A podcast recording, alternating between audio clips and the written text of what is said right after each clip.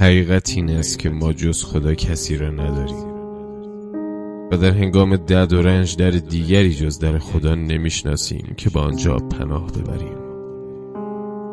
خالق ما خودش بهتر از مخلوقاتش می‌داند که ما مؤمن یا کافر مسلمان یا دهری سلطان یا رعیت غربی یا شرقی دیو یا فرشته. جزو کسی را نداریم بخواهیم یا نخواهیم بگوییم یا نگوییم روی نیازمان به درگاه اوست. به همین خاطر است که می‌گوید یا ملائکتی قد استحییت من عبدی و لیس له غیری فقط قفرت له. امید جادوی عجیبی است که هر موجودی را می‌تواند سرپا نگه دارد. از یک گیاه کوچک سبز که از دل یک سنگ رویده تا انسانی که با یک بیماری سخت در حال دست و پنجه نرم کردن است. می‌توان درس امیدواری به فردا را آموخت. امروز چهاردهم اسفند روز احسان و نیکوکاری است. و چه نیکی و احسانی بالاتر از روحیه و امید دادن به یکدیگر در این روزهای سخت مبارزه با یک ویروس موزی دقیقا در همین روزهاست که هر کدام از ما به کلام و نگاه امیدوارانه یکدیگر به شدت نیازمندیم و ادبیات شیرین پارسی پر است از این کلام های حکیمانه و امیدوار کننده.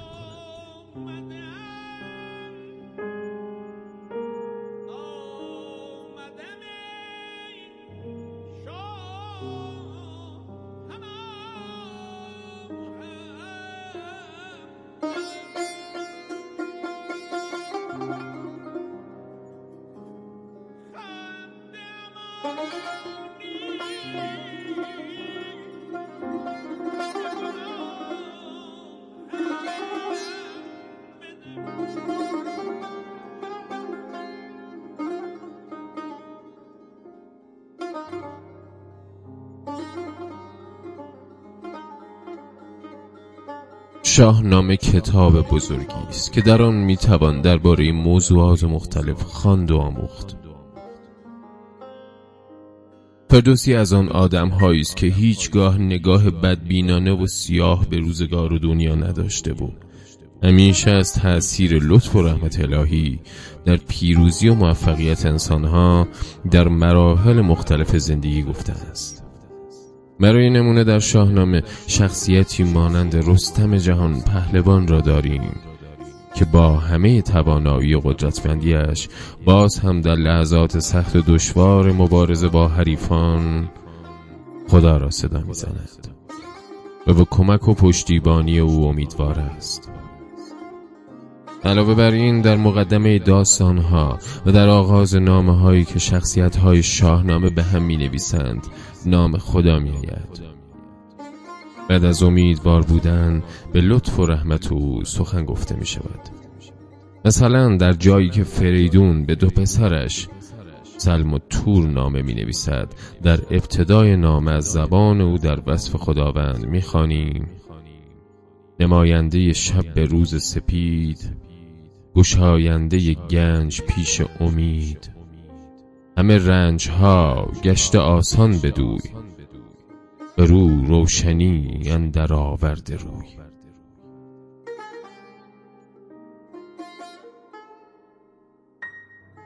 مگر می شود شعر سعدی رو خوند و به زندگی امیدوار نشد؟ همه ایمانان بیت معروفش را که از تک تک واجه هایش امید میبارد حفظ هستیم. من آدم اعضای یکدیگرند. که در آفرینش ز یک گوهرند. این بیت در عین اینکه از لزوم کمک و نیکی در حق هم نوعا می‌گوید حاوی یک پیام امیدوار کننده هم هست. زدی در یکی از غزلهایش بیت نابی دارد که می‌گوید هنوز با همه دردم امید درمان است. که آخری بود آخر شبان یلدارا او در غزل دیگری تاکید می‌کنه که سختی ها و دردها اگرچه تحملشان همراه با رنج است اما بالاخره به پایان می‌رسند و باید امیدوار بود. خوش است درد که باشد امید درمانش. دراز نیست بیابان که هست پایانش. دیوان حافظ برای ما ایرانی ها حکم یک داروی امید بخش را دارد. هر وقت گرفتار هستیم یا گرهی در کارمان پیش می آید به امید داشتن سرانجامی خوش. به سراغ دیوان حافظ می رویم و تفعول می زنیم.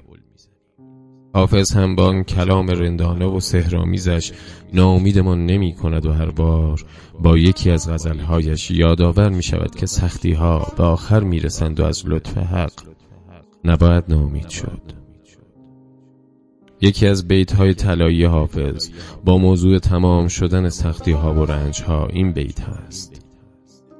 صبح امید که بود معتکف پرده غیب او برونا به کار شب تار آخر شد.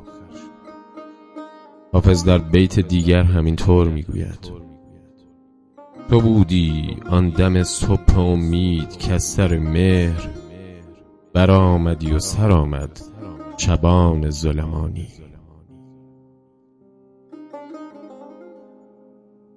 کلام مولانا جلال الدین محمد برخی چه در مصنبی و چه در غزلیات شمس سراسر شور امید است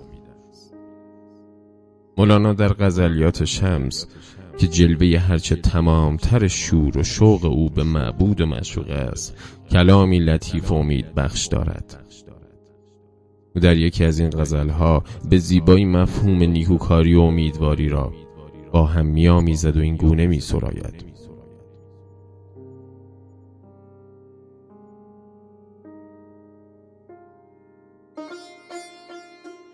تو مگو همه به جنگند و صلح من چه آید؟ تو یکی نی هزاری تو چراغ خود برافروز. مولانا در بیتی دیگر دل انسان را آینه می داند که با امیدواری و دوری از سیاهی مانند خورشیدی می درخشد دل پر امید کن و سیغلش ده به صفا. که دل پاک تو آینه خورشید فر است.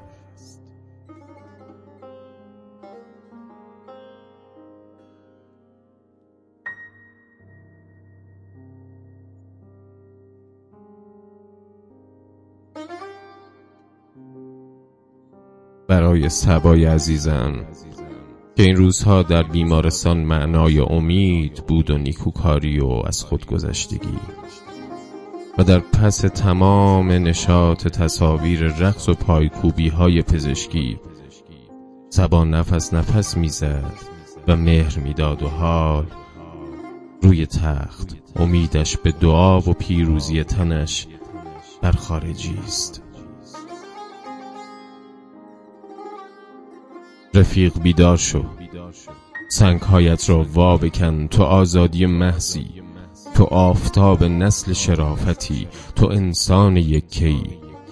سنگ ها را جنگ ها را تمام صلح ها را برای تو آرزو دارم. فقط برخیز.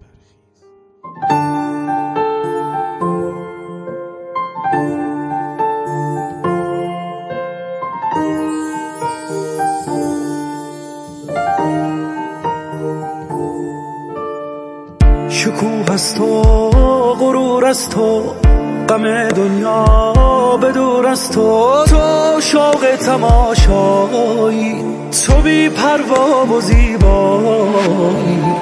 دلت دریا شبت روشن به نام توست. نام من دیدنی ترین آسمان ای ستاره باران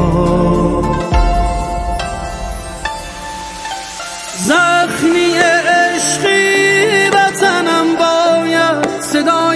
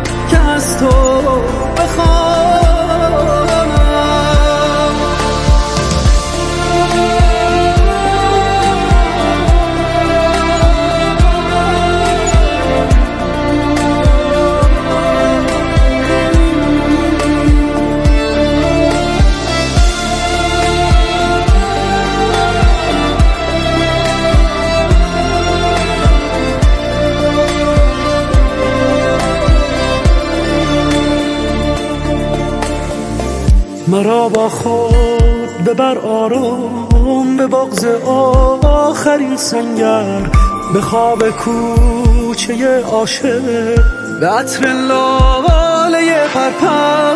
تو حس خوب بارانی تو فریاد ایرانی حریم امن دورانی تو ایرانی تو ایرانی